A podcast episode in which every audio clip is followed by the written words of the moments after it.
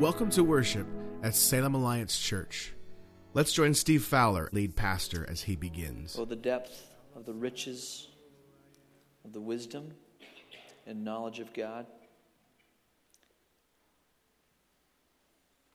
How unsearchable his judgments and his paths beyond tracing out. Who has known the mind of the Lord? Or who has been his counselor? Who has ever given to God that God should repay him? For from him and through him and to him are all things. To him be the glory forever. Lord, we celebrate you, we worship you today as the immortal, invisible God, the incomprehensible, mysterious, majestic God who reigns supreme over all things, who has known no beginning, who will know no end. And yet, Lord, we gather in His place knowing that you, you know us. You know us as a family of believers here in this place at Salem Alliance Church. You know names. You know circumstances. You know the joys, you know the pains. You know the disappointments, you know the hopes. God, we are a grateful people that you might be our God. And we declare to you that you are the one true living God. There is no one, there is no one like you. Be honored today, Lord. We lift it up. We pray this in the matchless name of your Son, Jesus. Amen. Amen. You may be seated.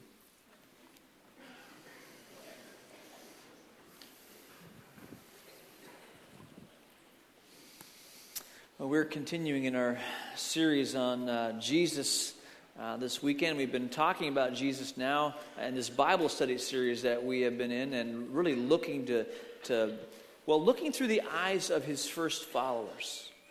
Allowing these, these encounters, these interactions that these first followers uh, had with, with Jesus to, to paint a picture for us. And as we've been talking every week, you, have heard me say, you've heard Barb say, you heard Steve and Josh say that, um, that we need to let the, the pages of Scripture tell us, paint the picture for us of who Christ is. There are a lot of opinions about who Jesus is, but the ones that, that matter are the ones that, that flow from the pages of Scripture. And we want to be a people who are, who are rooted and established in the Word, in the Spirit, and knowing that, uh, that this Christ is the image of the invisible God. That if you want to know who your Father God is, if you want to, to get a picture of who your Father God is, all you need to do is look at His Son. And you will see who your Father God is. And you'll see what makes Him smile, you'll, you'll see what makes Him weep. And we looking at these stories, allowing these pictures to be painted. Last week we looked at a pretty weird story uh, about a demon possessed man, and we, we talked, we, we've been asking the question if that person was here and they were sitting here and talking to us, what picture would they paint for us? And we talked about this idea that, that if, if that guy were here, he would say, He's the Christ who sets you free. He's the, he's the Christ who releases you from bondage. He's the Christ who releases you and, and, and emancipates you to walk in freedom. And this week we're looking at a story found in Mark chapter 10. If you want to grab your Bibles, we're going to read the story here in a second. Uh, Mark chapter 10. If you didn't bring a Bible with you, you'll, you'll find one in the pew rack in front of you, and you'll find this particular story on page 1003. And, um, and we're looking at a story of, of a blind beggar named Bartimaeus. And we're going to look through his eyes uh, at, at Jesus.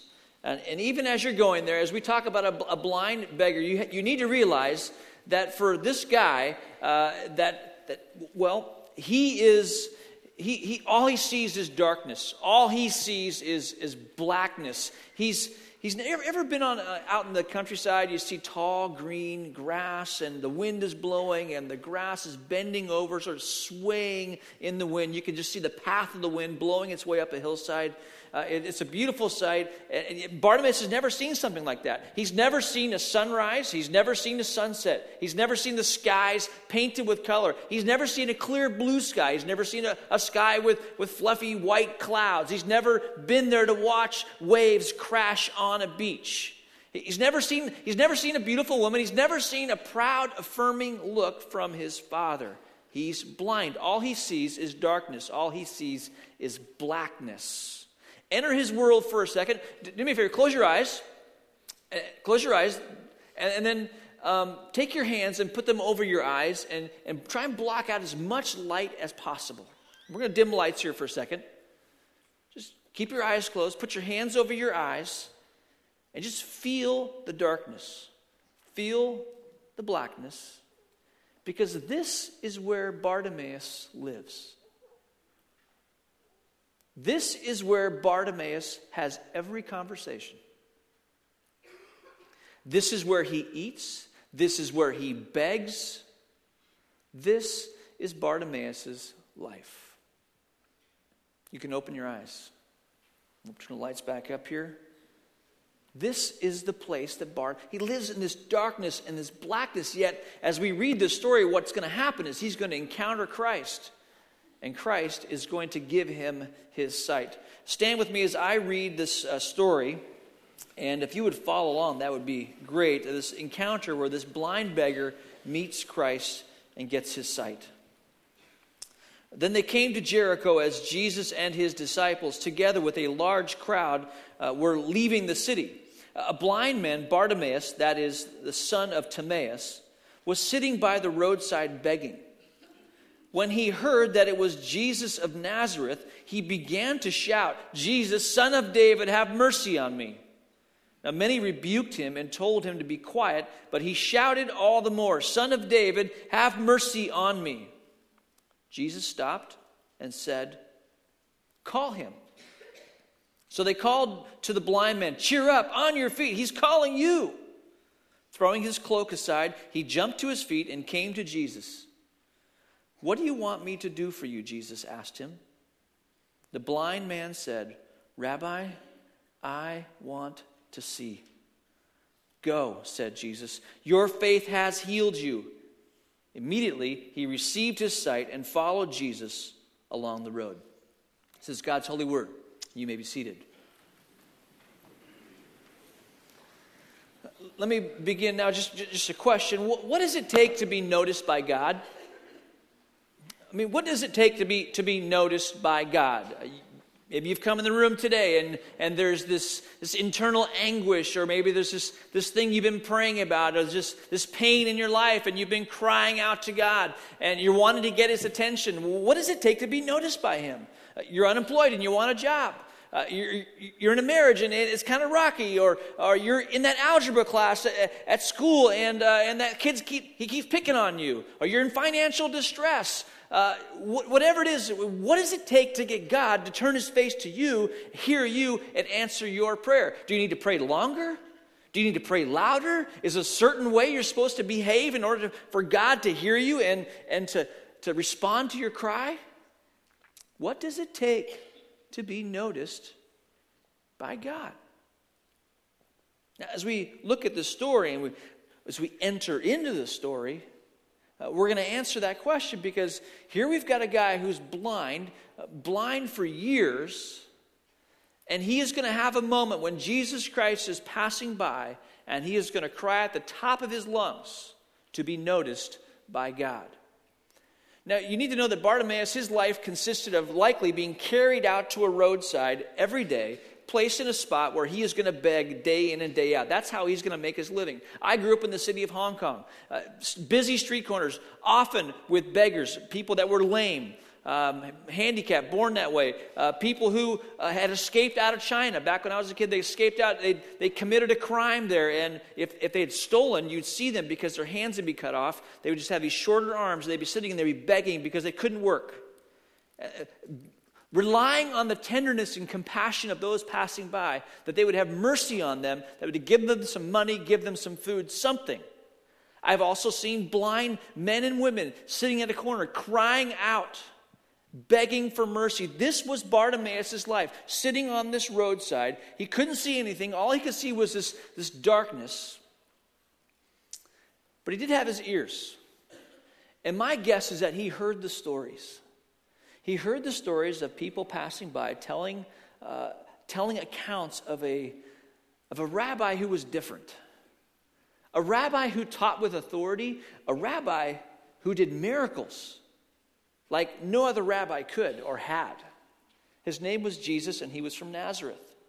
Uh, you got to think that when, when the first miracle started to happen, that when, when people started hearing about it, the news sort of traveled from, from uh, hamlet to hamlet, village to village, house to house, friend to friend, telling the stories of, of perhaps this, this man who we, we knew was just a little bit odd. And, and when Jesus shows up in his village, this evil spirit, this unclean spirit, shrieks and cries out. And Jesus casts this, this spirit out, and, the, and this man is set free. And everyone's astonished. And the news would travel all through the countryside. And perhaps Bartimaeus, as he's sitting at his roadside spot day in, day out, begins to hear the story. And huh, that's interesting. And then the story is told of, of this lame man. He's born lame, his, his feet are just are gnarled, and, and Jesus he, he has mercy and touches him, and, and he's walking now. And that story sort of, sort of goes through the, the countryside. And then there's the story of this guy who's a paralytic Maybe it was an accident. Maybe something happened and he, and he was paralyzed. Maybe he was born that way. But he has friends who are carrying him on a mat. And they want to get him to Jesus because they've heard the stories as well. But Jesus, he's got this crowd around him. It's hard to get access to Jesus. But these friends end up carrying his, their paralyzed friend. They go to the house where Jesus is. They see it's just filled with people. And what do they do? They go up and they tear the roof open and let down this man who's paralyzed right in front of Jesus. I'll tell you what, that story would have made the news. and maybe that story just sort of traveled all around, and Bartimaeus heard that story. And then there was the leper, the untouchable, who has to cry out unclean and he's crying out now, not only unclean, but Jesus, have mercy on me. And Jesus is passing by. And he not only has mercy, he passes that invisible boundary that you're supposed to keep between someone who's unclean, someone who's diseased like he is. And he walks over to the leper. And now he comes close. He places his hand on the leper, touches him, unthinkable, and says, I'm willing to heal you. And this man's leprosy the incurable disease is cured and this story had to travel like wildfire throughout the countryside. And there is Bartimaeus he- hearing the stories day in, day out about this rabbi named Jesus. And don't you think he has to be wondering? Don't you think he's just waiting, anticipating one more story? And what story would that be? Could this Jesus restore the sight? Could this Jesus open the eyes of someone who is blind? And then the story is told. It's an odd story. Jesus uh, standing before someone who's blind and, and he's going to heal. He ends up spitting in some dirt and making mud and then putting this mud on this guy's eye and then and healing him and this, this man can see and i have to imagine that bartimaeus is saying to himself i don't care how he does it I don't care what he puts on me, but if he can give me my sight, I want to see Jesus. And he waits by the side of the road for the one day when Jesus will pass by so that he can cry out and beg for mercy. And maybe, maybe Jesus will notice him. We really need to take a time out in the story here because this, this is such a, a basic truth, but an important truth to the, to the faith. Bartimaeus is blind. He lives in darkness. He's never seen any proof of these miracles. He's never seen any evidence of these miracles. He wasn't there when the woman was in the synagogue and her withered hand grew out in front of everyone. They got to see it. The stories were told, but he heard the stories, and we know, because we read the story, that Bartimaeus believed them. Believed them to the point when Jesus does pass by, he's screaming at the top of his lungs for Jesus to notice him. All Bartimaeus has are some stories about Christ, and he has embraced them, he has believed them. He's believed these stories. And perhaps you're here today and you've heard the stories of Jesus. Maybe you've been in, in, in, services over these past few months and you've heard the stories of Jesus. And my question to you, if you haven't believed, is why not? What are you waiting for? Are you waiting for some kind of proof? Are you, are you waiting to see with your own eyes? Maybe you heard last week, you, you heard the stories of people who were being baptized who told compelling stories of transformation of how they've turned to Christ and, and how Christ has transformed their lives. Or the week before, the Unite testimonies in our Unite weekend. You've heard the stories of Jesus. Have you believed? And maybe you're here and, and you're thinking to yourself, well, you, you don't know me. You don't know what's happened in my life. You don't know the pain in my life. You don't know the destruction in my life. You're right, I don't. But here's what I do know is that's exactly who Jesus embraced. He embraced the rejected. He had dinner with thieves and robbers and prostitutes, the rejected, traitors. He embraced them. He welcomed them. And your faults and your failures don't disqualify you with God. And the scriptures are full of stories and where Jesus embraces those who failed. Bartimaeus, all he has is, is the stories that are being told throughout the countryside of a rabbi who's teaching and ministering with power, and the incurable disease is cured, the lame are walking, the blind see, and he's positioned by the side of the road waiting for his opportunity, just hoping. My guess is he's praying that one day Jesus will walk by on this road and he'll be able to cry out for mercy. And so there he is. in this one day, there's this great crowd that's moving from Jericho to Jerusalem. And it was, you need to know, it was common in those days that when a rabbi would teach, they would not only teach in houses or synagogues, but when they traveled along the way, eh, along paths and roads, they would teach as they walked, and their disciples would gather around them, and they would follow along with them, and, and, they would teach and talk all along the way. And so it wasn't abnormal for a crowd to be moving by Bartimaeus, but what was abnormal is this was a large crowd. This was a crowd that was kicking up a lot of dust. This was a crowd that was making a lot of noise. There was a lot of chatter. And we know from reading the story in some of the other gospel accounts that, that it, it got his attention, and he asked a question Who's passing by? Who's passing by. And, and someone tells Bartimaeus, it's Jesus of Nazareth. And here's his moment. And, Naz- and, and, and Bartimaeus is sitting there and he begins crying out, Jesus, son of David, have mercy on me. Jesus, son of David, have mercy on me. Jesus, son of David, have mercy on me. And someone in the crowd begins to, to try and silence the man because uh, he's becoming to be a little bit of a nuisance. In fact, it says that they, they told him to shut up, to be quiet.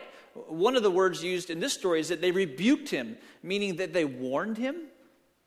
Maybe they said, if you don't be quiet, this is going to happen. It also means to instruct him, meaning this isn't how we do that. We, we don't behave this way. They, they, were, they were telling him to be quiet. You're a nuisance. You, we're warning you. This isn't the way it happens. And, and by the way, isn't that interesting how that is when you exercise the faith that you know and you put it into action? You see, if your friends are saying that you're always making wise decisions, you, you should be afraid. Because faith often will put you in places where you make a decision that puts you in great question. Have you lost your marbles? Have you, haven't you done the math? Don't you know that this doesn't make sense? And oftentimes, when you, the faith that you know that you put into action will put you in a place of risk. And that's what's happening here with Bartimaeus. He's, he's stepping out in faith. He's crying out to Jesus, and the crowd is saying to him, Be quiet. You're being a nuisance. We're warning you. This isn't appropriate. And then, as Jesus is walking and Bartimaeus is still crying out because even though the people are telling him to be quiet, he just shouts even longer. Why?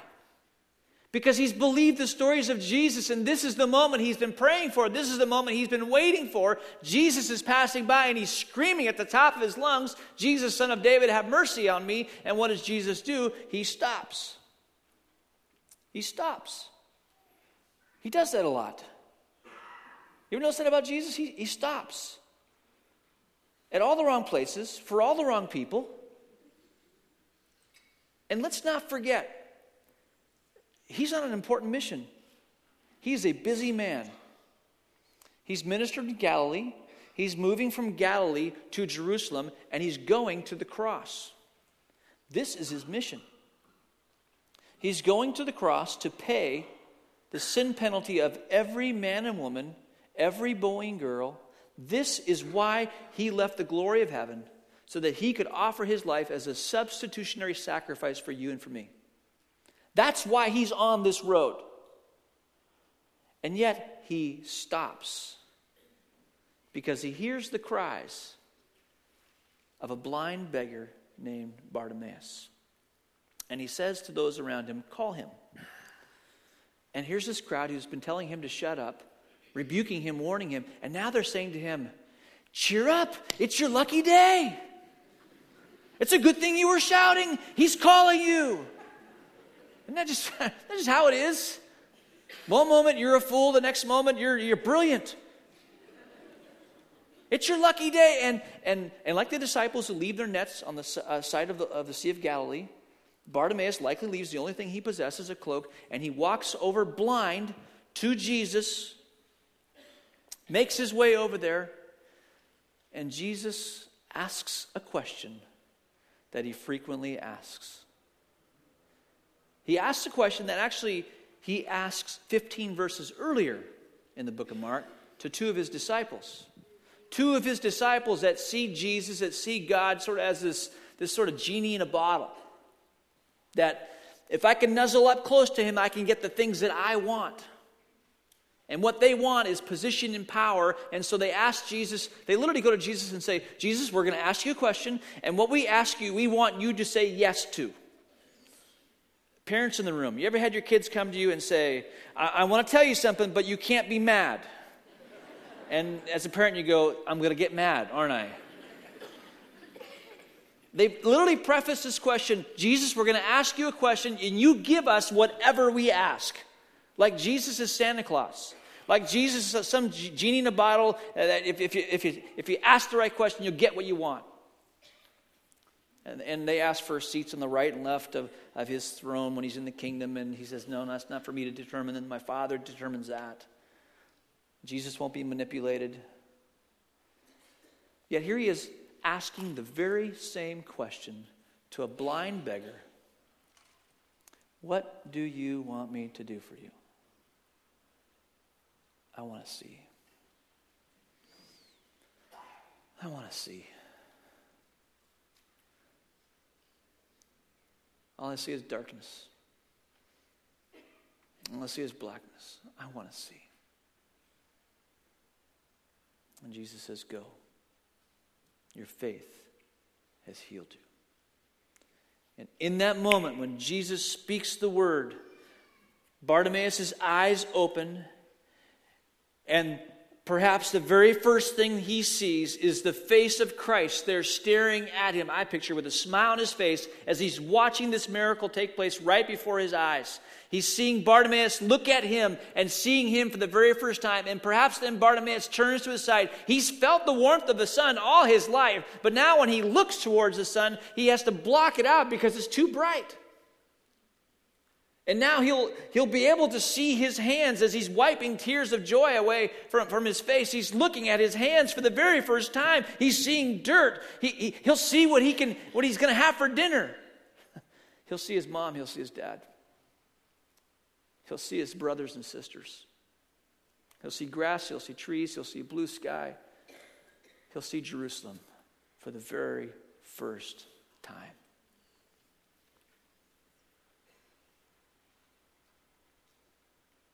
He's been healed. What does it take to be noticed by God? you had to think Bartimaeus is sitting on this roadside for years. Years, hearing the stories. And just praying that today would be the day. Maybe you're here today. And you've been praying for years. Perhaps you're here today. Years and months you've been praying, God, have mercy on me. And Jesus is passing by. And by the way, you do know that Jesus is still asking the question What do you want me to do for you? He's, he's asking that to you. What do you want me to do for you? It, it's, it's this incredible contrast of a God who we've sung about today, who's immortal, invisible, incomprehensible who questions God? Who's been his counselor? Who does God owe a debt to? He is he's all powerful, all knowing, all present. He's he's incredible. There, there, we lack words to describe him. He's just so impressive. Yet on the other hand, he's so intensely personal.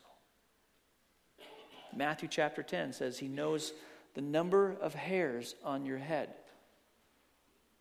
For some of you, that may not seem so impressive, but.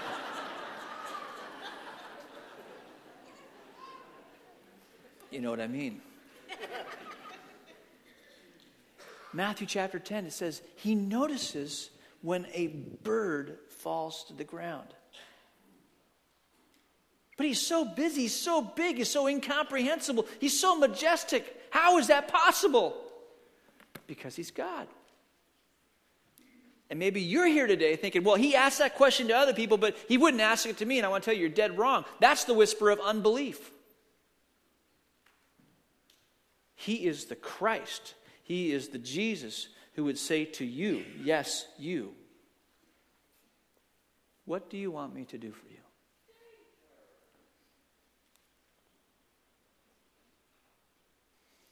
You see, in, the, in, this, in this passage, we really are taught a very simple truth. We're taught that, oh, I'll just confess to you, last night I was coming to church and I was thinking, man, this is just such, this is one of those stories, it's just so simple. It's, um, Lord, isn't there some just kind of unique way you want to do this? Isn't there something new about all this? And, and, and even as I'm driving to church on Saturday night to go to the first service, I'm dealing with my own unbelief. that God still does the miraculous through simple truths, foundational truths that Paul would put this way, 2 Corinthians chapter 5 verse 7, we live by faith, not by sight. That word live means to conduct your life, to walk the pathway. We walk our pathways. We conduct our life in such a way that we walk by faith, not by sight. In the context of this story, we live our life like Bartimaeus. We don't have all the answers, we don't see everything. We don't know how it all is going to add up. We don't have the last chapter to the book. We don't see how this is going to amount to any good. We don't find any hope. We're, we're wondering if God is paying attention to everyone else, but He's forgotten me. But no, we live by faith. We conduct our life in such a way that we believe without seeing. We're like Bartimaeus. And what does it take to be noticed by God? Faith. Simply faith. Faith that, that when I pray, and, and by the way, when, when you pray, do you know that's an act of, act of faith? Praying is an act of faith, that the words that you would speak would be heard by this powerful God. Prayer is an act of faith. Faith is praying and knowing that God hears and knowing that God is responding whether it happens in a moment or whether it happens in a decade. He is the God who hears your cry for mercy. And perhaps you're here today in this room. You've been crying out for years, waiting for Jesus to pass by. So you could cry out, Jesus, Son of David, have mercy on me. And today, Jesus is saying to you, What would you like me to do for you? If Jesus were to ask you that question, what would you say today?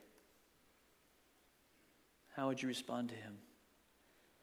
Because he is the Christ who's not too busy carrying out his mission to hear your cry. He sees, he hears, he listens. Let's pray. With your head bowed and your eyes closed, right where you're at this morning, I want to give you the opportunity to just interact with, with Jesus himself. And if you want, you can just put your hands out, palms facing upwards, kind of a, a posture of receiving. You don't have to. just I find it helpful to me when I'm praying and and there's a cry in your heart. And Jesus is saying to you today, What do you want me to do for you? Would you just speak your request, your, your cry to Him? Yes, He's asking you. Not the person next to you, not the person in front of you or behind you. He's asking you. He knows your name. What do you want me to do for you?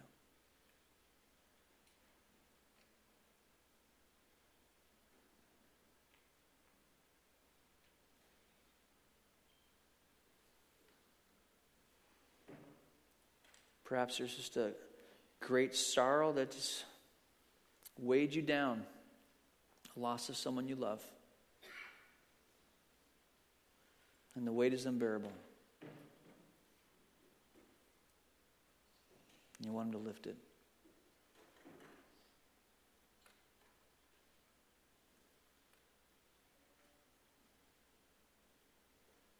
He hears you.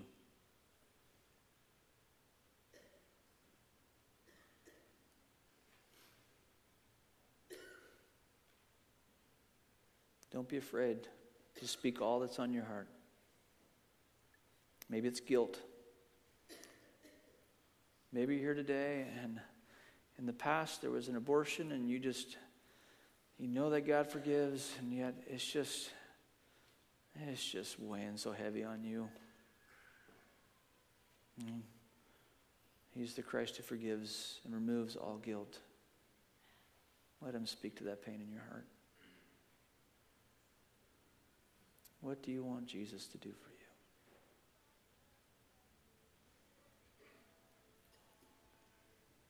Maybe you feel like a failure as a parent.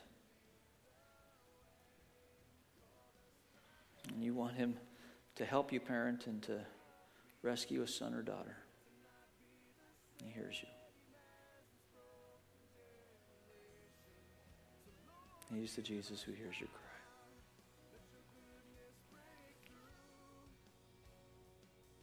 You've been listening to Steve Fowler, lead pastor at Salem Alliance Church. If you've enjoyed this message, we'd love for you to be our guest at our worship service on our main campus at 5th and Market Streets in Northeast Salem.